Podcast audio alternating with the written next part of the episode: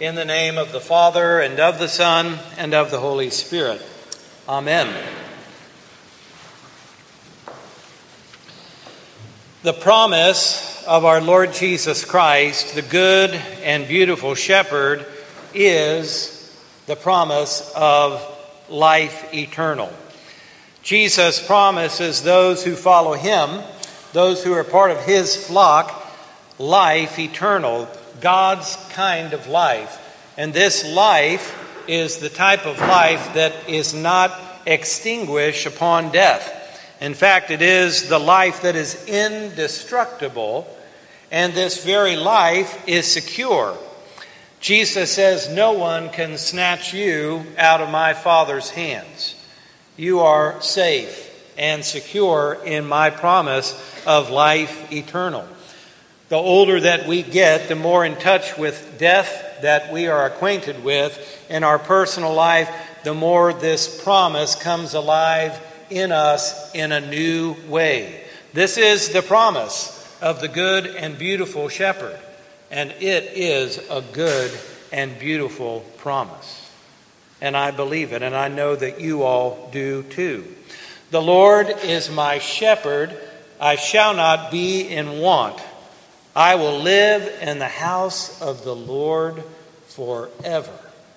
Such a beautiful, beautiful song. Well, before we can come to know the good and beautiful shepherd, our Lord Jesus Christ, we also come to know a good and beautiful shepherd that is our mom. My mom is the good shepherd. My mom is my shepherd. I shall not be in want. And we know that it's so true in so many, many ways. In those early years, it's mom who is the good shepherd. Of course, mothers lead their children to the true good shepherd, the good and beautiful shepherd, our Lord Jesus Christ, and that's a part of their work. But our first shepherd is, in fact, our mothers. Father Ron Rolheiser says that when a child is born, he or she is born into the arms and care of a mother. Save for the tremendous care, gentleness, and attention of a mother, a child is radically unready to live in the world. And isn't that true?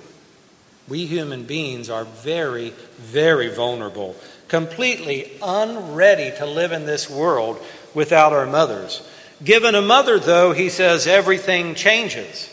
There, are some, there is some trauma in being born, but it is brief. Very quickly, the gentleness, patience, and tenderness of a mother erase the trauma of birth, and in the loving care of a mother, the passage from birth to adulthood is less traumatic, but in fact can be a delightful adventure in awakening. I'm not sure how less traumatic it is, but that journey from childhood to an adulthood uh, is in fact uh, often uh, challenging. Can you hear the voice of your mother? Can you hear it? I can hear my mom right now I can hear that voice. And in fact, in the 1960s, the second half of the 1960s, we lived in Southern California. There were four kids uh, boy, girl, uh, boy, boy. I'm the fourth. And in Southern California, they had a new invention. It was called the intercom. You could press the intercom, and the voice would be heard in every room of the house. And my mother used to like to press the intercom so we could hear her voice in the morning. My mother would press the intercom and begin to sing to us in the morning, and we hated it. My mom actually doesn't have that great of a voice. But she, for some reason, would sing on a clear day, Rise and look around you. And we hated it. But now, but now I love it. All of her children love the fact that she did that. The voice of our mother is the voice of care and love, of sacrifice, of tenderness. But that voice of the mother brings us to the voice of Jesus. And the voice of Jesus is, in fact, the voice of our Heavenly Father calling us because Jesus and the Father are one. One in divine essence, one in mission and ministry and love and purpose. They are one. And so, this wonderful voice of my mother, and hopefully the voice of every mother, is leading their children to the voice of Jesus, which is the voice of God our Heavenly Father. The voice of Jesus, our great shepherd, who laid down his life for the sheep. There's a great quote from Abraham Lincoln about his mother. He says, I remember my mother's prayers, and they have always followed me. They have clung to me all my life. Abraham Lincoln. Now, it's even more interesting because Abraham Lincoln's mother died when he was nine years old. So these are very early memories of Abraham Lincoln. And in fact, there was much tragedy in the Lincoln family. His sister, Abraham Lincoln's sister, died in childbirth. Then later, as he grew into an adult and married, married Mary Todd Lincoln, they had four children. One died at six years old, another died at 12 years old, and a third child died at 18 years old. Only one of the four children made it into adulthood. Now, people in that day were acquainted with death in a way that we are not, because it was inescapable. And the promise of our Lord Jesus Christ was something that they were in touch with, maybe in a different way than even we are. And it is also something of, of note that after his assassination, Mary Todd Lincoln was actually placed in a place of, of, of wellness for her mental health. They probably didn't call it that sort of thing back then. She was placed there by her oldest and only surviving son for a time in order to recapture herself from all of the grief and the loss that she had in her life. And so, again, it highlights the promise of eternal life that our good and beautiful shepherd gives to us. As I was thinking about this, this is the first Mother's Day since my own mother passed away in September. I got into touch with, with many things. One thing that I got in touch with was, in fact, my mother was the one that taught me to pray. I remember in California, in between those years of about five or ten, my mother leaning uh, over me, praying with me, on my knees beside me, praying with me, sitting beside my bed, praying with me, teaching me that prayer. Now I lay me down to sleep. I pray to the Lord my soul to keep, and if I should die before I wake, I pray to the Lord my soul to take. It was a sort of a scary prayer. I remember thinking, if I die before I wake, and it's not even a prayer I would recommend now. It, it was not the prayer that we prayed with our children. We changed it up. Uh, but my mother taught me to pray, and as I prayed, I learned that there was, in fact, a God, and that God was there and was able to hear our prayers, a God who wanted to listen. I also became in touch with death as a reality, and then also that God can take us beyond death. And those are the things that those prayers taught me. My mother prayed for me her entire adult life till the very end. And when I got in touch with that, I thought, hmm, here I am leading worship, leading you all in prayer, and that is in part because my mother taught me how to pray, but also prayed for me her entire adult life, as she did for all four of her children. And the good news is, is I am still growing and going deeper in prayer and intend to pursue God in prayer to my very final day on this earth. And so it was my mom, the good and beautiful shepherd, who brought me into an awareness, an experience of knowing and trusting God and the love of God for me. And for that, I will always be grateful. Now, there is a time that we must leave our mothers.